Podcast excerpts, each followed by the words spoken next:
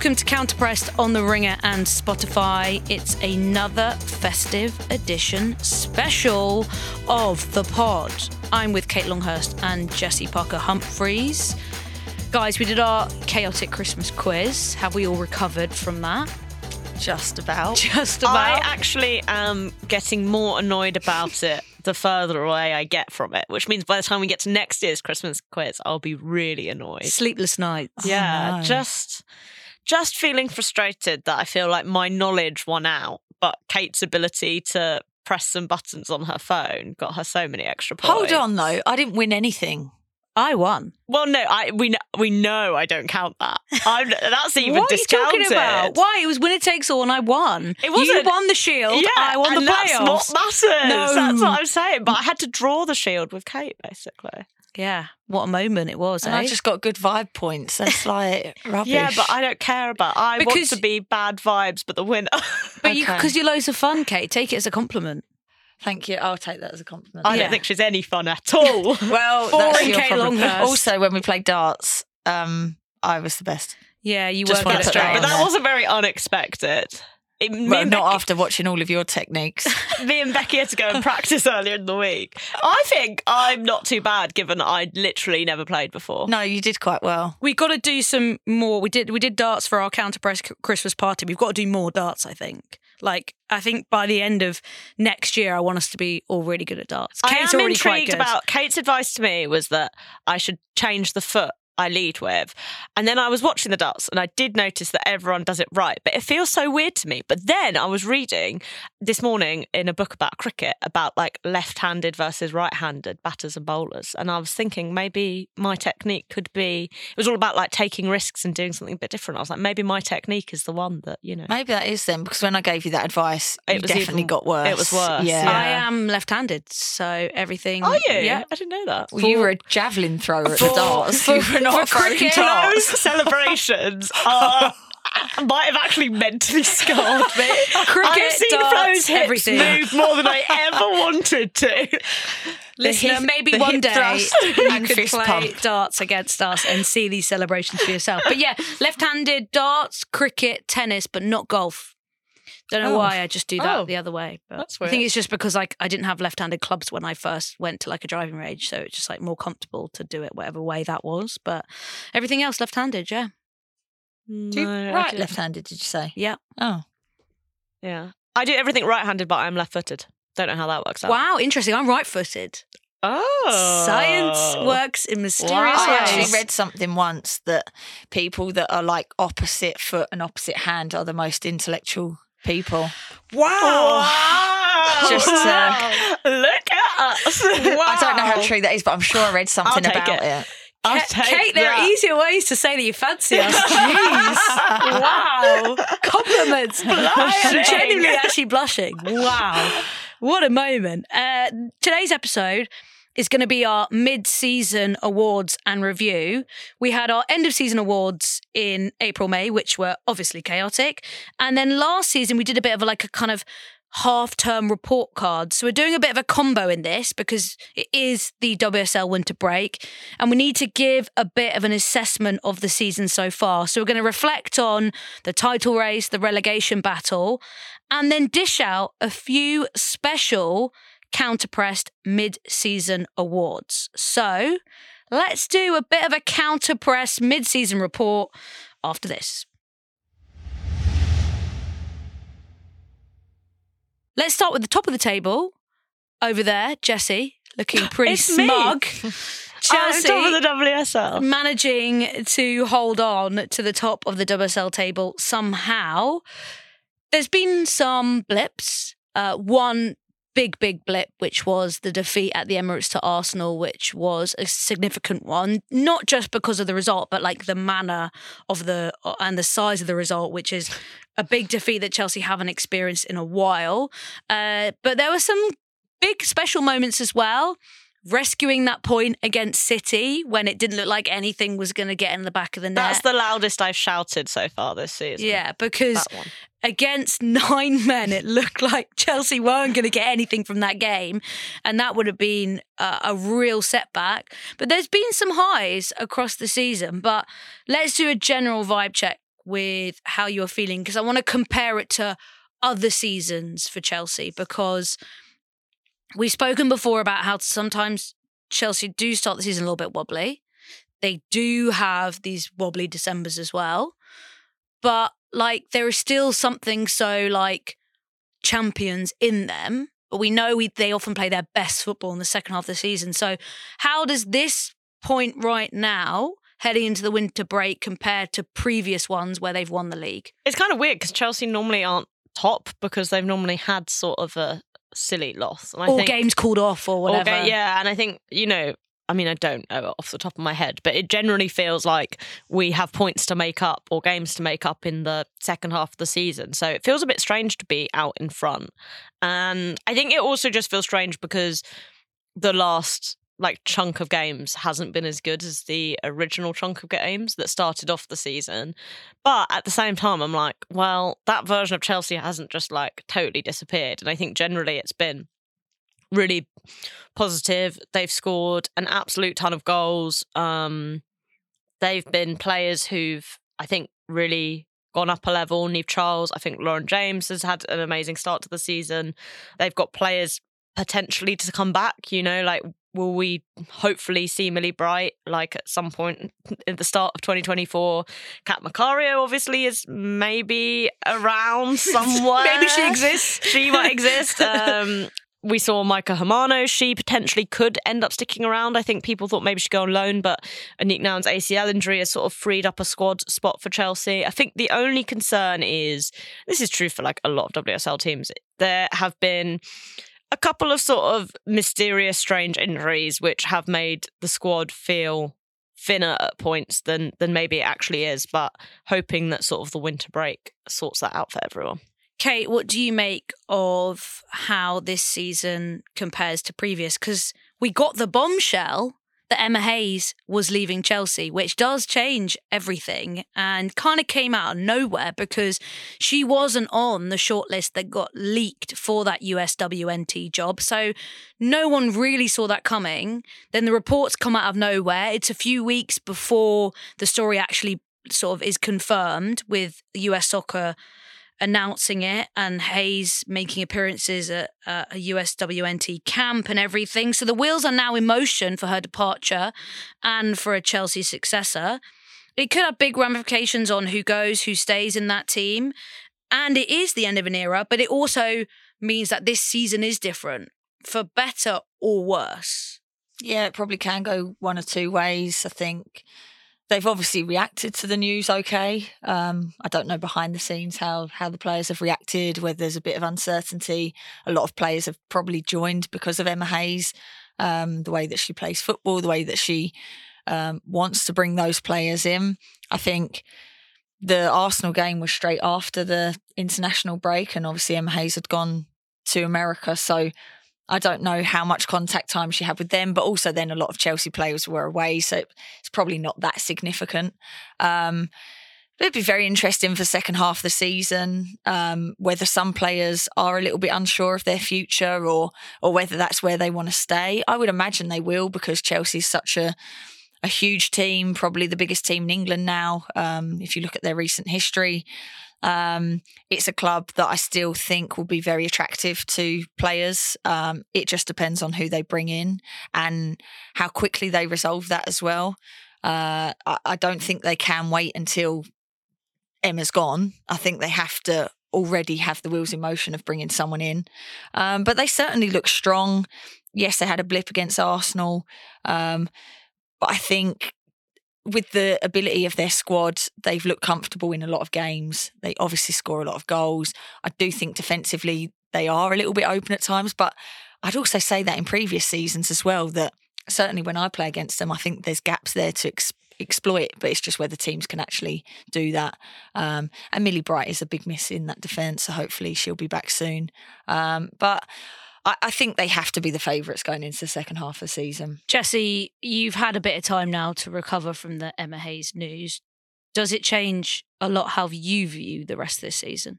I think it adds pressure, but I feel like at the same time, lots of that pressure will probably be external. It's something that a lot of people are going to be talking about. But I think something Hayes has proven to be really good at with his Chelsea team is sort of blocking out that noise a lot of the time. I think obviously you're going to see players react to it in different ways. You know, we had LJ saying after that Liverpool game that like it hit her really hard. And I don't know whether that will like have sort of a lingering impact. But like from a personal perspective, it's like any kind of shocking news. Like when I first heard it, I felt like shocked and devastated.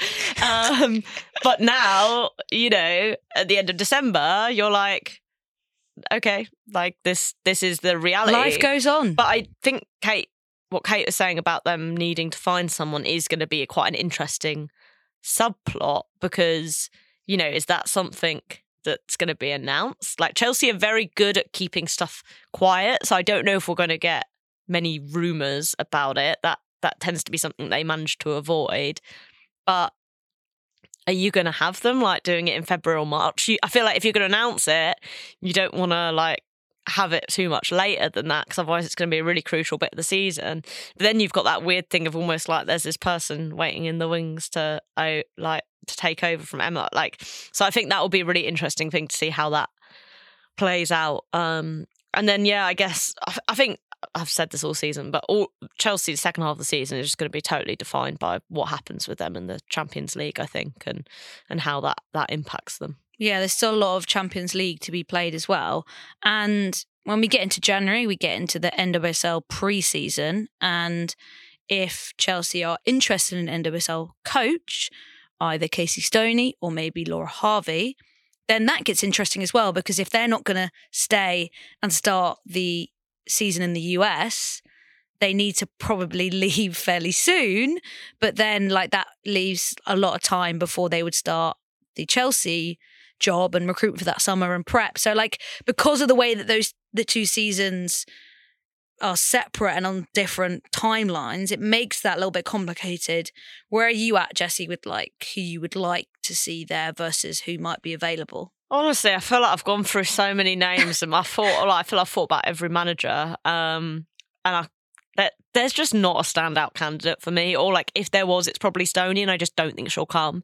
Um, the real like this isn't happening was when all her stuff arrived at her house in San Diego on Instagram, and I was like, she's not coming back to England. Like she's no been way. through so much getting the sort of legal visa work for her kids and everything. Her family are now over there. It just feels like she's been through a lot to suddenly come back again. You know? Yeah. So I think once you take her name off the list, I've got no like that. Yeah, I just don't think there's like one outstanding candidate after that, and it's going to be really interesting to see who Chelsea pick. I think the other thing that's like kind of fascinating is is what it will tell us about like the direction Chelsea see themselves as going. Like, is this a moment where you go for someone who's more of a coach as opposed to sort of that like director of football come manager approach that Hayes has?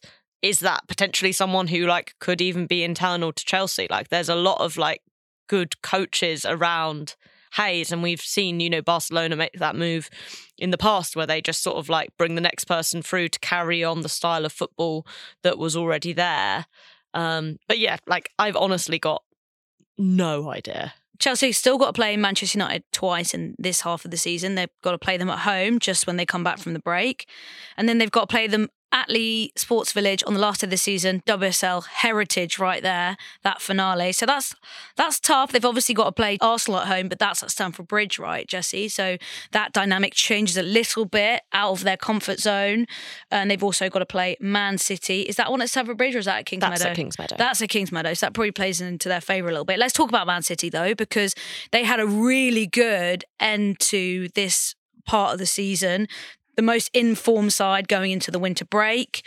No Champions League. Probably will want to do well in the Conti Cup, as you know, it's a bit of a competition for them, I'd say.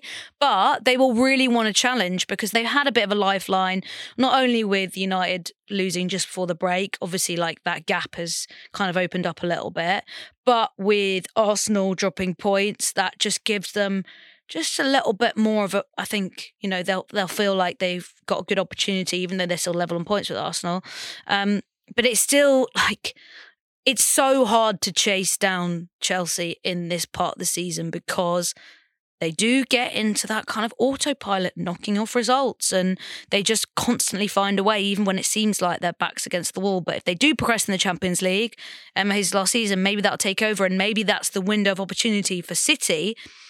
I guess the question is does City have that momentum? Does City have the depth to really be able to sustain a title challenge? Well, they've probably got a team that's the most settled in terms of there hasn't been many ins and outs.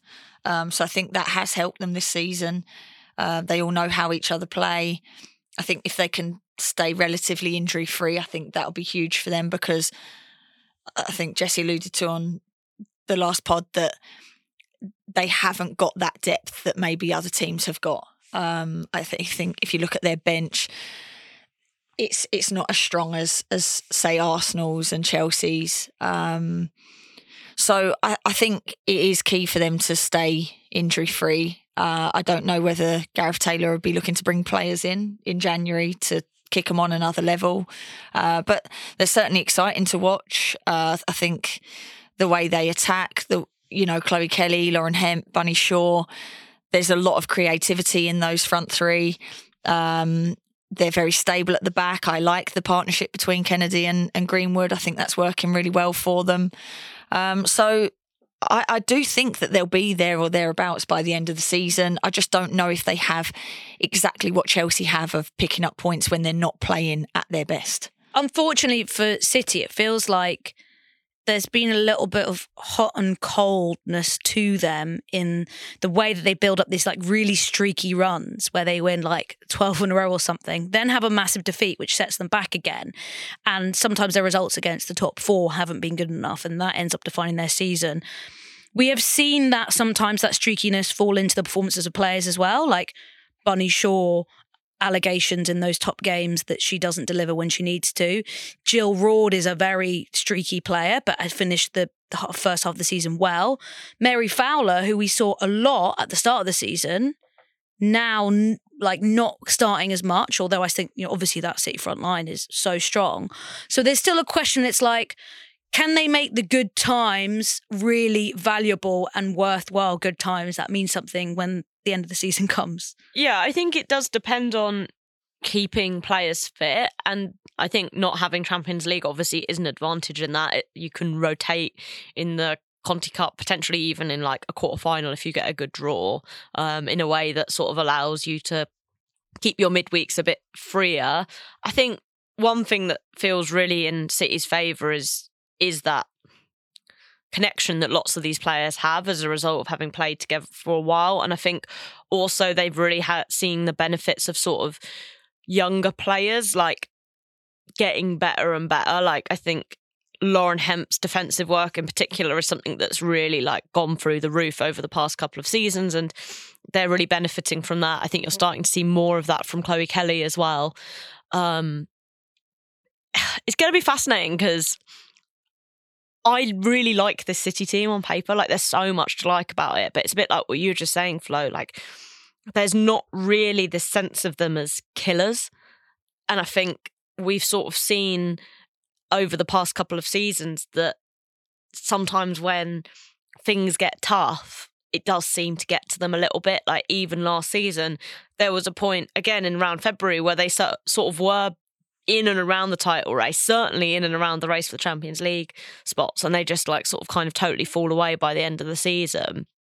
And that would be my concern. Like if if you are sort of in this like head to head, potentially with Chelsea, potentially with Arsenal, as it gets to crunch time, do they have the belief in themselves as a team to get the results that you need in the in a way that like Chelsea have shown that they can do again and again? Arsenal level on points with Manchester City, 22, just in third by goal difference. Same amount of wins, same amount of draws, same amount of defeats.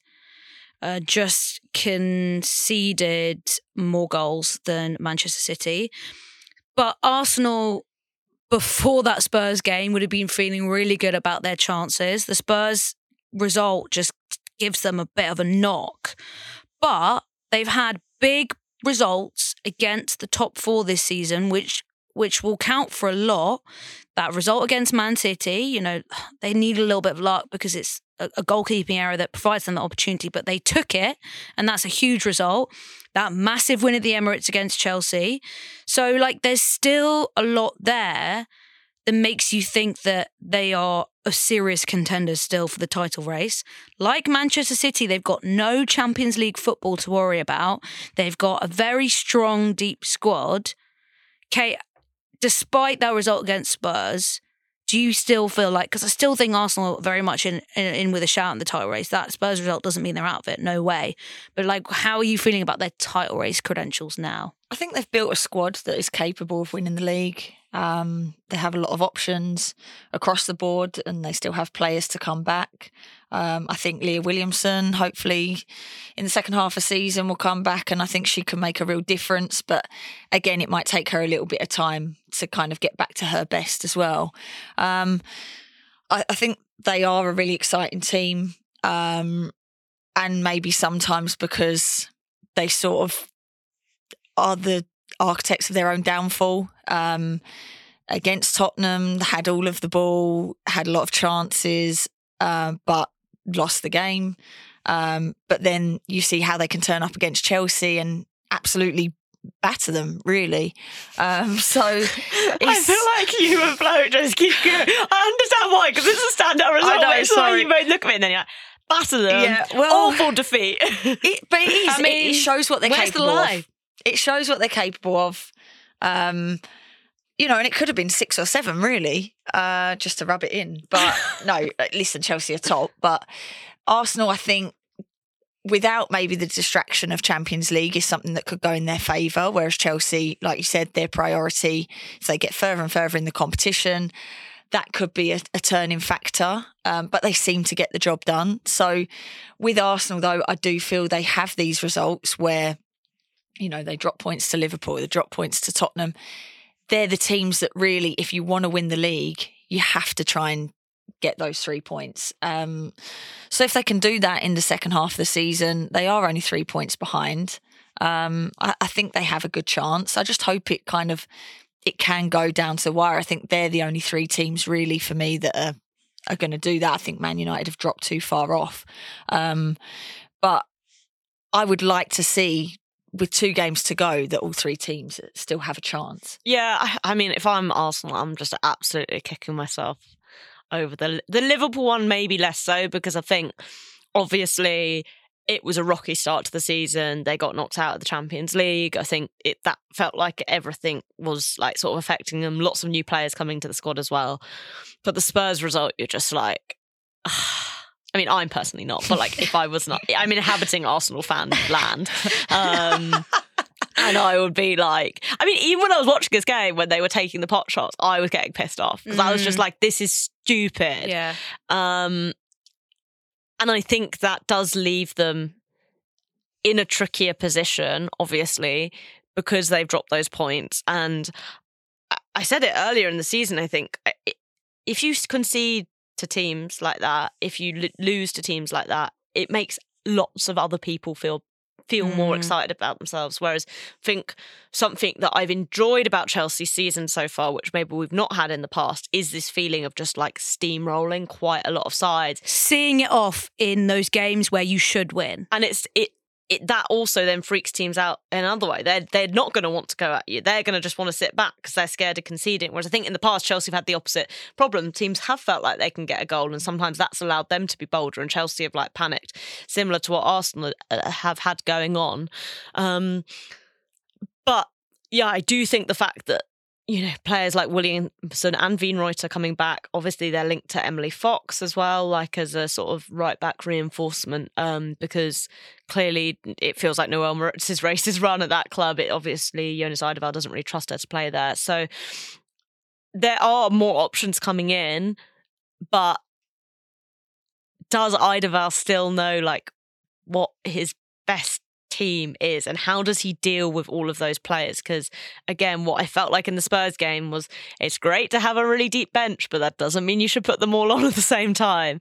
And that's a skill as well right? Like knowing when who to use and, and when and in what games and um yeah i think that will be that will be what's really important. I feel like there's been an extent to which like both City and Arsenal have maybe like looked to next season and been like, oh, that will be sort of Chelsea's week one. And I do wonder if that's a mistake as well, because I think if you've already got potentially an eye on being like, well, next season we'll have a really good chance, like, you know, look at like look at what's in front of you now. But it is still true that if there are things that maybe haven't quite been figured out yet in this Arsenal team, they there is always next year. But that's the balance that you have to try and find, I guess. Well, I but I think so many teams will think next year is massive because without Emma Hayes, you feel like the title race is wide open. There's nothing to say that whoever comes in won't hit the ground running, but That's what I've been saying. What if we get better?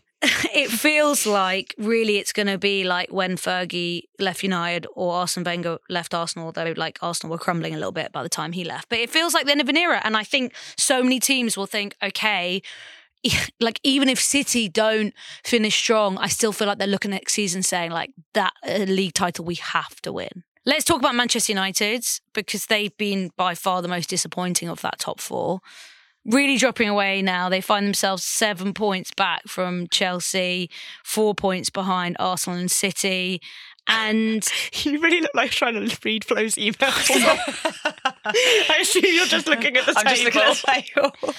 And it's the results against the top four as well, which haven't been good. Losing to City at Old Trafford, that was a massive result for City, a big performance there. And surrendering the advantage against Arsenal, lest we forget, at the very start of the season when Arsenal were down bad and fighting for their lives. And Cloé Lacasse Screamer rescues that point. So I feel like that maybe is sums up their entire season is like in the past, the reputation has been like they're very good finishers, as in they keep fighting, they get late goals, and they did in that first game against Villa.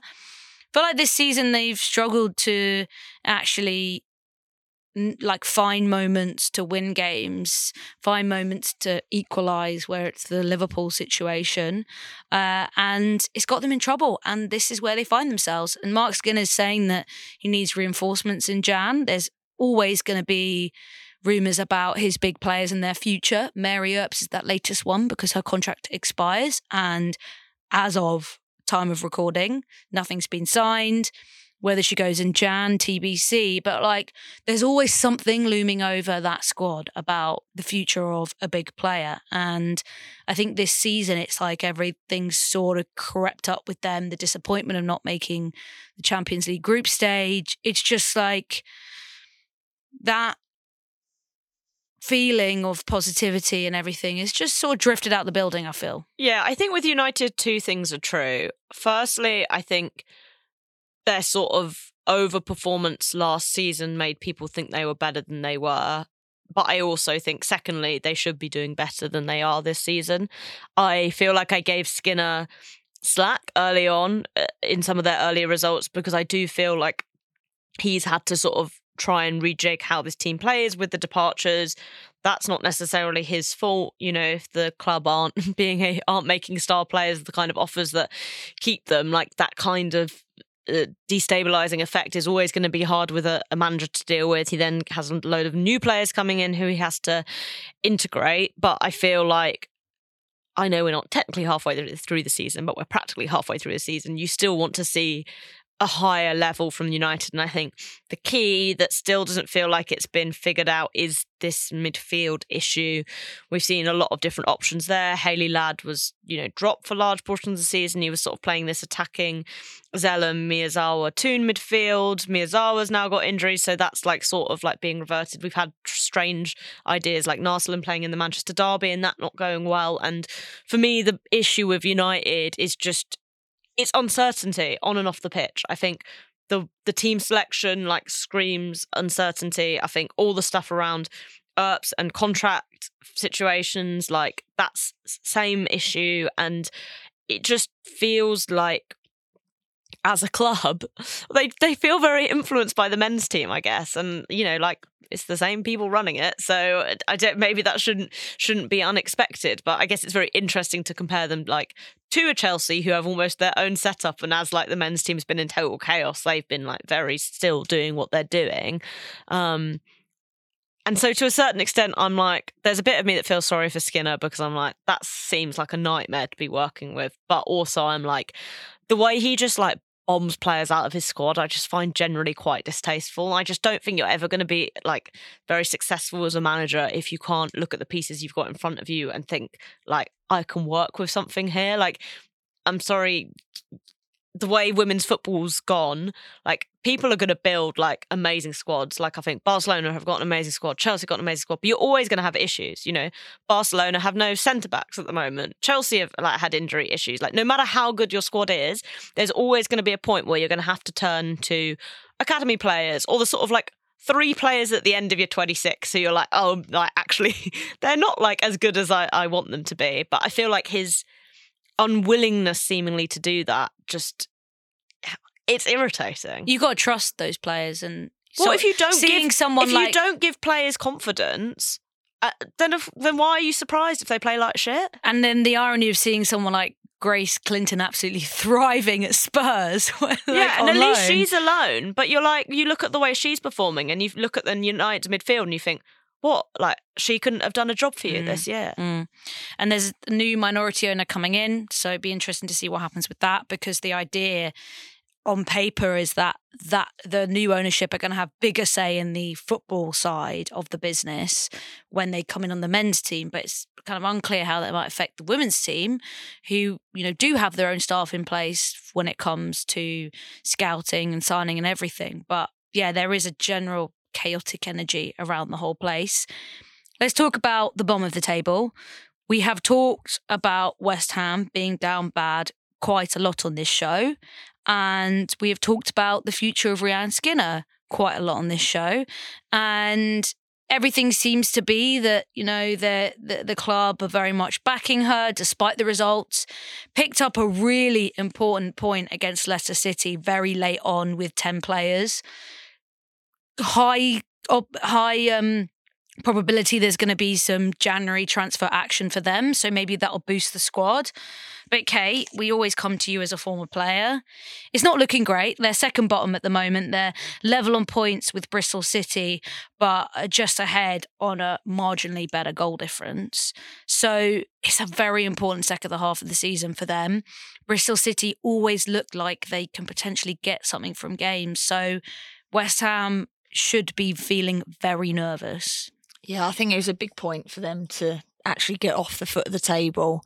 I do think they'll bring players in um, over the winter. I do think the board will stick with Rehanne Skinner. Um, they seem to really like her, and um, the results aren't coming at the moment. Um, but she seems quite positive in terms of the performances. Whether she's putting that on in front of the cameras, I don't know. But um, I, I thought they were unlucky against Leicester. I did think um, watching the game back, I thought West Ham were the better team, um, which I can't say in a lot of the games that they've been playing this season. I think there are a lot of issues there. I think defensively, they're certainly not good enough. I think going forward, um, they are creating bits and bobs, but it's it's not consistent. Um, and they tend to, once it goes against them, they tend to drop off, and then it almost becomes they they can't find their way out of it. So if they go one 0 down, they can't then find their way back into a game a lot of the time.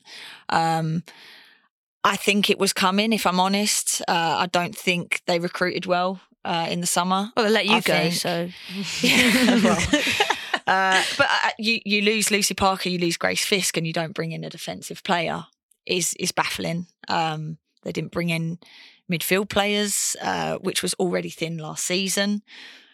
Uh, for me, I think they lack a bit of direction. I think they lack ambition, um, which is a real shame for me to say because obviously I have a strong affinity with the club, affinity with the club.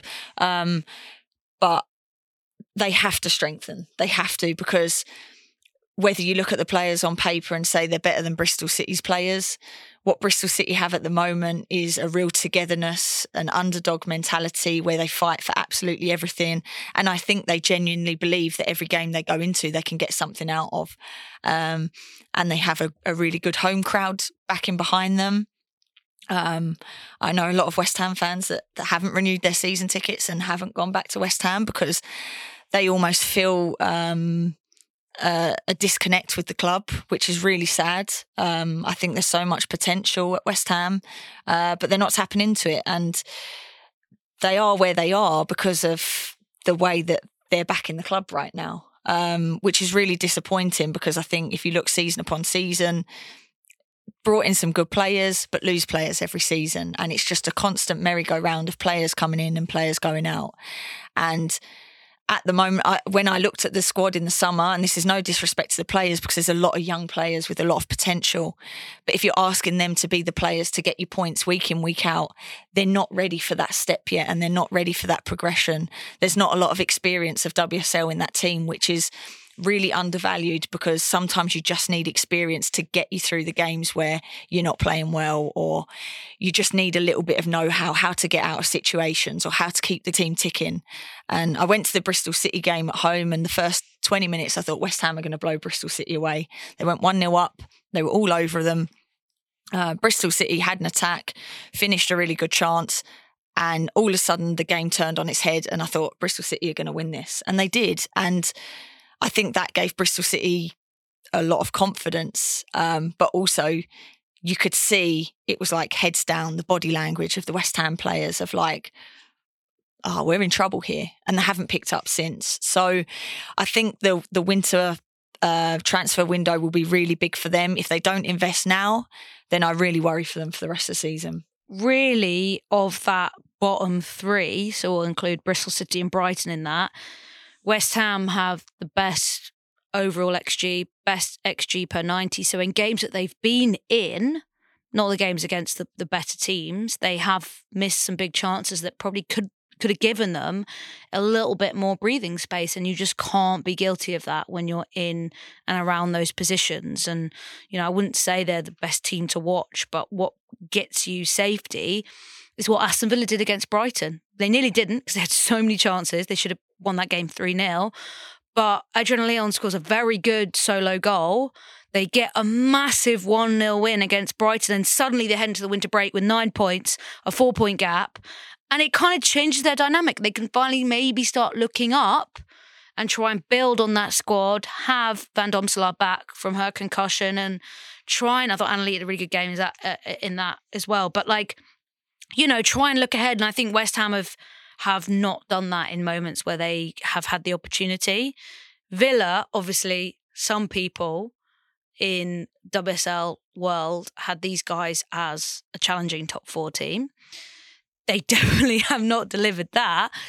Jesse, do you think they're going to kick on and kick out in the second half of the season? I don't know. I feel very. I can't figure They've had some Villa false dawns. out. I tell you, Yeah, tell you that much. They've had games where they played well. I did think they they looked good against Brighton. I thought they played well against Arsenal, um, for example, at the Emirates. But they're the worst team I've seen Chelsea play so far this season. They were awful in that match, and I still feel like you could tell there's like not much belief around that team. I thought even in the Brighton game where they were really dominant, it still felt like there was like a little bit of disconnect or, or a feeling like that this this wasn't going to work out for them. Um, there's been a lot of like chopping and changing again, which I personally just find like again doesn't really like give you a firm base to work off. And I know if stuff's going badly, like sometimes you want to do that to try and I don't know, like give people a kick up the arse or something, but they'll probably be safe at this point. And so I guess what's interesting in the second half of the season is like, what does Carla Ward do next with this side? And I think for me, I'd really like to see her looking more to players like Ebony Salmon, like Laura Blindkilde Brown. They're not always going to be like super reliable, but I think in the long term, having those players come in and bed into this team will be much better off given where they are now. Like they're not gonna like they're yeah, they're probably gonna finish like eight, seventh or eighth or whatever. So you've kind of got to be thinking about like, okay, what's the future of this side? And I think that that's what will be really crucial to see what happens in the second half. Let's do some predictions. Kind of think about maybe your preseason ones and what we've mentioned so far on the show this season. So, title. Has anyone changed their mind? Who do we think is going to win the title? I still think Chelsea. I just think they have enough experience. Um, it almost becomes a little bit boring that they keep winning the league, and I would I mean, like it to is, see it's not a little bit boring. it. It is boring. Okay, well, yeah, I I was don't trying to be boring. trying to be It's very boring. I would like to see a different team win the league just to kind of open things up again. Um, I just think they get the job done when they're not playing at their best, and the the games that they should win, they win convincingly. Where it's sometimes with Arsenal, Man City, Man United, it's a little bit of a struggle to get those games done. Jesse, I don't know. I really don't know. Like, you got to pick one, mate. I thought Chelsea at the start of the season. I felt weird about it with the Hayes news. Uh, yeah, I think I, I do think maybe Chelsea will do it. I think if there was something that was going to enable them to tap in and find something else, it probably is like wanting to win it one more time for Emma. But I also think the cha- like I, I say this every time, but I just think like it it will be about the Champions League and they they won't be bothered about dropping points in the WSL if it means they perform well in the Champions League. So My head says Chelsea, but my heart says Manchester City. So I'm going to go with Manchester City. I'm going to go for a different winner of the WSL. Please, please, please, please. I think we deserve it. Uh, so let's wait and see. And then relegation. Jesse, you being hot on West Ham to get relegated from the start. Still feeling like that? I think it depends on what happens to them in January. I think they're probably in a position where they can attract more players than a team like Bristol is going to do. That does make me worry for Bristol a little bit because even though they have picked up points and they have played well, you know, like in the Chelsea game, they had to bring on a fourth choice goalkeeper. Like, they, you know, they've like also been really unlucky. It's a lot of young players, which I think again is a sensible place to be in. I think if you do risk going back down, having sort of a young core who are going to stick with you and maybe put you in a position to do well in championship is a sensible idea. Other team I feel a bit spooked about is Brighton. Mm, we haven't really talked about them, but they're sort of getting away with one just because they're on the neutrals' favourite. I feel like uh, the hipster's choice, Brighton. So no one really thinks that deeply about them being relegated. but maybe I'm wrong. I just think for the squad they have, it, and they've got some very notable points this season. They've taken four off the Manchester teams. I think that's like covering up the cracks truth. a little bit, and that would worry me. That in you know in ten games, half their points have come from two. Not fluky, especially the United draw. I don't think that was fluky. I did think they played well in that game, but the City win was fluky, and that that would con- that would concern me. I think they feel very very open defensively still. They had a really ambitious summer, so maybe they'll go and have a really ambitious January. But yeah, that mm, just doesn't quite feel like it's working out there for Mel Phillips right now. Kate, who are you thinking? For relegation, Yeah. I think Bristol City just because I almost feel that they're playing at their peak week in week out and and I don't mean that in a disrespectful way because I've actually been really impressed with how they've stayed in games and the fight that they're showing and the organisation that they're showing and actually scoring goals as well. Uh, but again, like Jesse said, I I don't know who they'd be able to attract because they can't throw big money at someone they're probably on paper the favourites to go down. Whereas West Ham, I mean, not saying that they've got loads of money to throw at people, but I still think it would almost be a more ideal situation for someone to go there than Bristol City. Um, I, I, I yeah, I, I just can't really see past that. But you never know if they pick up one or two wins, it, it changes everything. It all feels a bit like, unfortunately, the last time Bristol City went down with maternity Matt, Matt Beard, Beard, yeah. and you really thought they were going to do it, like Yeah, out of were just- nowhere. just short. and then at the end of the day, just that like little bit of quality that the teams Yeah. around them could find. Mm. Like, And it's like those players that aren't playing well, but still have the individual quality to get you out of difficult moments where Villa have that, Brighton have that, West Ham do have that in SIE and maybe more reinforcements that are on the way.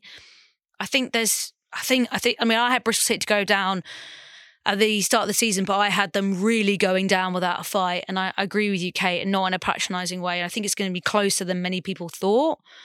But I still don't think it's going to be close enough. And I think that I think West Ham will just about edge away, and Bristol City with the injuries they've had as well and the lack of squad depth, like you say, Jesse. I think it's just going to be too much for them. That's our little mid-season report card and review. Let's do some mid-season awards.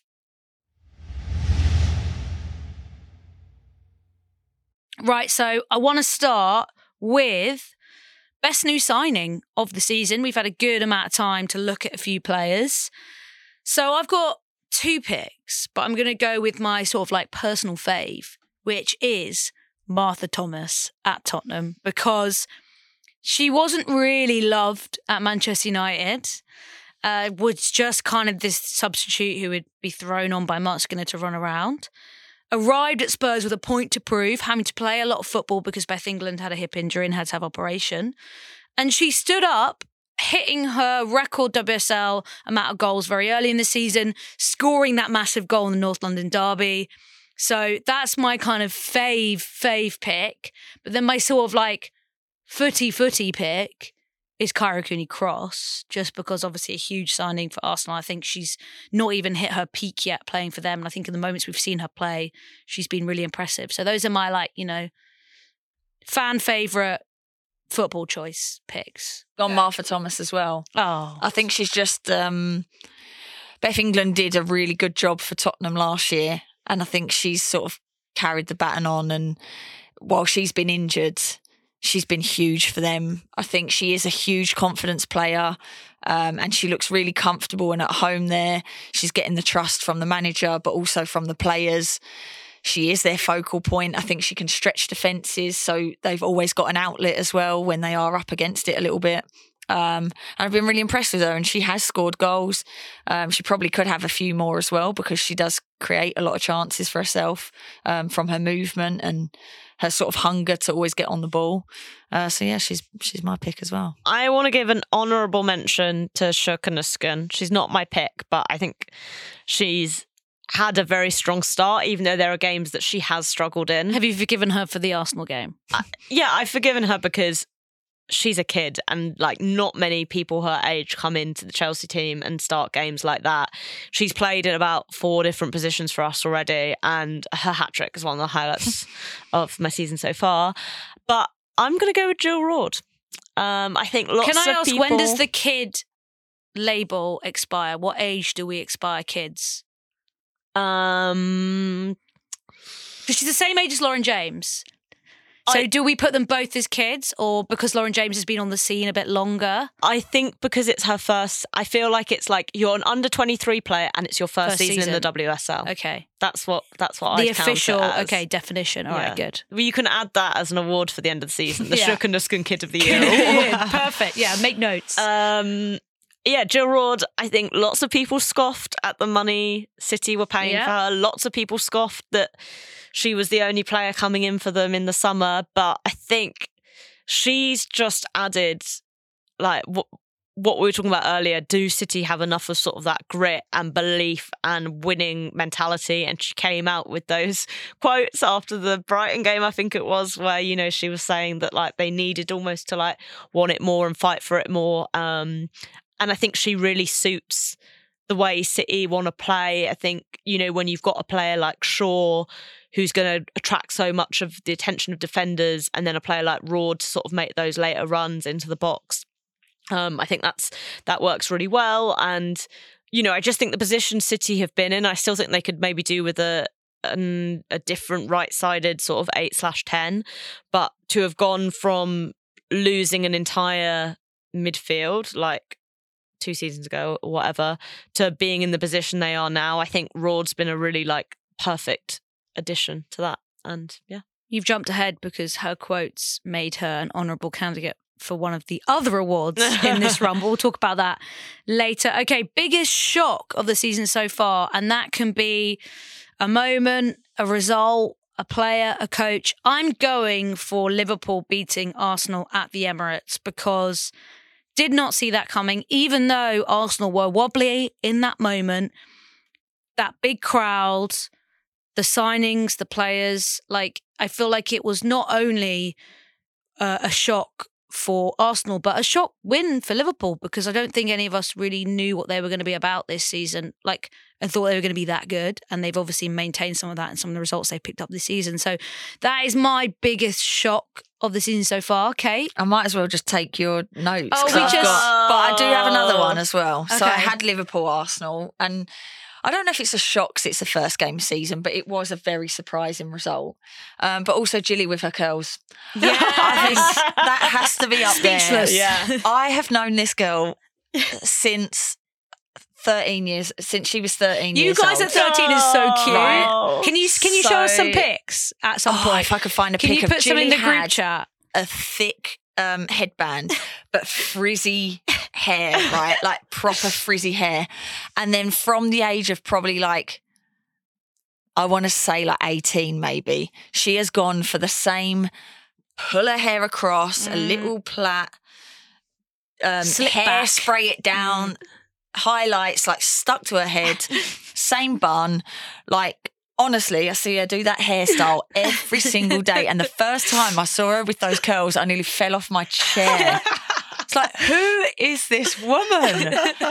so I think that has to be the shock, and especially when it's down. Gilly Yeah. never has her hair down. The the peak was that Netherlands game at Wembley when she got her little shirt from England. That was really like the curls were curling Yeah. that day. Yeah. Um, I've got one footballing one and one sort of football based one, but my footballing one will be the North London derby because I know you guys both mentioned Liverpool Arsenal, but I think because it was the start of the season, I was like, oh, everyone does stupid things at the start of the season. North London derby, I, I was just so convinced, especially coming off the Chelsea game, that Arsenal were going to blow Tottenham away, given how Tottenham performed against the Manchester teams. Um, that was like, I, I felt genuinely, genuinely gobsmacked that they held onto the final whistle. My sort of non-footballing one is Kate being sent off at the Lewis game when we'd all gone to watch her because I was genuinely gobsmacked when the ref pulled the red card out of her pocket. Um, so was I. that was a great highlight. Thank you. Next up, we have biggest flop of the season so far, player or team. Unfortunately, I think it's got to go to Aston Villa. Really, I think they've been very disappointing. Um, I, I, I didn't think they were going to break into the top four, but I didn't see them doing this badly. Hadn't been the worst transfer window.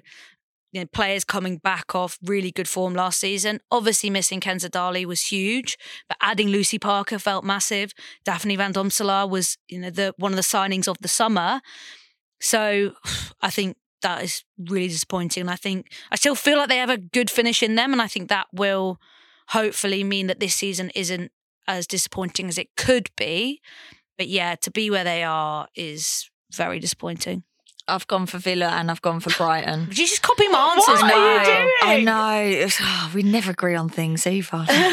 um, I've gone for both of them because they were the two teams that I thought if anyone can kind of push the top four. Not that I thought I didn't think for a second that Brighton would finish in the top four, but I thought they would be the next ones with Villa that could maybe push them, be just slightly below them. Um, with the signings that both teams made, I was really impressed. I thought, okay, both these squads are taking it seriously. They're trying to trying to build on what they've got. Um, and yeah, they've both been disappointing. Um, I think Villa have picked it up. Obviously, the last last few games they've looked a bit better. Um, but yeah, so far they're probably my two flops. This feels really cruel because I'm going to pick an individual player. Oh dear. Agendas be Um, agendering. But Geyse, I really Oh, thought. I'm I'm going to stand up for her there because I was I was trying to fight Geyse's course at the start of the season, and I felt like she was so nearly there, and I just wanted her to find a rhythm, and I thought it would come. And I get why you've picked her, but it does feel harsh. I think. Yeah, I feel harsh saying it, but I just think the reality, and I don't think it's all her fault, but I think the reality is spending 300k on a player to sort of lead your line, and she's not even being trusted to start by the time you get to Christmas is. That's why it feels like a flop to me because, uh, yeah, I, I thought she'd really suit the WSL as well. I thought there were a lot of, like, I felt like some of her Barcelona problems stem more from the way Barcelona wanted to play as opposed to like who she was as a player. And I don't know if she just lost sort of so much confidence that, um, that it might sort of take a while to like find that and get that back, and maybe United's just not the right environment to find that. But look, if you spend that much money on a striker to replace Russo, you need her to be doing better, don't you? Yeah, I know. I, I get you. I get you. I just, I don't know. I back her. I just wanted to play, really. And I just feel That's like. what I'm saying. I don't think it's all her fault, and I Mm. don't think she's a bad player. But in terms of flopping, it's I do. I also do feel like when, once it clicks, it's going to go. It's just whether she gets that patience. you yeah. But don't you feel like she, you know, that's giving me like Timo Werner energy, where you're like, yeah, once it clicks, it's really going to happen. He's going to score a lot of goals, and you know, like. Uh, uh, uh. uh, most rattled of the season so far. There could be some counterpressed members who could be in this, but I'm going to go with Gareth Taylor after Manchester City lost to Arsenal when he accused Jonas Eidevall of bullying the fourth official, Melissa Burgin. That is rattle behaviour. We all know Eidevall is pretty lively on the sideline, but he doesn't generally do stuff that is like, you know, beyond the book. Like he is doing what any manager does. You're in the fourth official's ear. That's how you try and sort of influence the game or get a narrative on decisions. And he was getting a bit shouty, like we all do. We all get a bit shouty on the football pitch. And uh, Gareth Taylor wanted to create a bit of a different narrative. I think because he was very much rattled about his team losing a game that they probably should have won. And I actually think it was really unfair what he said on Jonas Eidevall and refused to apologise, which I sometimes just got to take your L and say that you called it wrong. But he was very stubborn about it. So yeah, that's my most rattle of the season so far. Kate. I'm glad I've gone for something different, but I've gone for the same team. Oh, okay. I've gone for Man City players rattled after Alex Greenwood got sent off. This They is so funny. Absolutely. When Jill Roord got that, I know who was it? Ouahabi and Roord got both got yellows after Yeah. I mean, there was was about four bookings in the next five minutes or something, Yeah. which then ended up obviously Lauren Hemp got yeah. she got off. it for Yeah, uh, she got it for descent and and then then- the tackle. So I think, I mean, rightly so. I'd be rattled as well, but you also need a bit of composure to kind of bring yourself back in in a big game. But I think their heads were fully Wow. off in that game. Um, I this is funny because I was going to say Emily Heaslip getting rattled by Alex Greenwood wasting too much time, and then her just sort of losing her head and going God, God, God. Um, but I also have to shout out Becky Taylor Gill for getting rattled that some Arsenal fans wanted an apology, um, and I feel like sometimes the message there is to remember you might be talking to a twelve-year-old on Twitter. yes, if in doubt, don't worry, it's kids. Uh, and then finally, the most important award of the episode, the Kate Longhurst Personality of the Season So Far Award. I have so many potential nominees for this. Taylor Hinds, shout out. I think she's shown her personality with some of her post match interviews and has had a really good season so far. Jill Roord, because of those comments where she dragged her own team. I think Jill Roord is just the gift that keeps on giving. So she will never miss an opportunity to trash talk the team that she's currently a part of. So for that, she gets a nominee. But honestly, so many. But I have to go with one of our own, Gilly Flaherty. Oh my God, because cleaning up with these cleaning up. Also, honourable mention to Basil, the Chelsea fan who takes people out with his flags because he's a big personality in that Chelsea fan base. But yeah, Gilly, uh, you know, great, like always delivering on comms. The way that people talk about her commentary, they don't talk about any other co-coms like it. Everyone is on the edge of their seat, whether she's doing the BBC Women's Football Show, whether she's on Counterpressed, and um, more importantly, just because it annoys Kate that Gilly's winning the Personality of the Year award because Kate gets dragged. Jesse, who's yours? Uh, I'm going to give it to Ashley Lawrence because Wow. I just think she's so funny. And this might be just because it's a niche Chelsea thing, but my highlight of the year in terms of content is um, I think it was maybe for Sky or maybe it was just for the WSL account, but they asked Chelsea players to give other Chelsea players compliments. Oh, I did see that. Everyone just gave quite normal ones. And Ashley Lawrence goes over to Niamh Charles and starts complimenting her on her eyes and just carries on going and going. Niamh Charles is going redder and redder and redder, going, Oh, thank you. It was a proper chat up line, Yeah. wasn't it? Yeah, I know. And like, Ashley Lawrence has got like her hand on like squeezing Niamh Charles's shoulder. And there was like quite a lot of panic, I think, in that moment.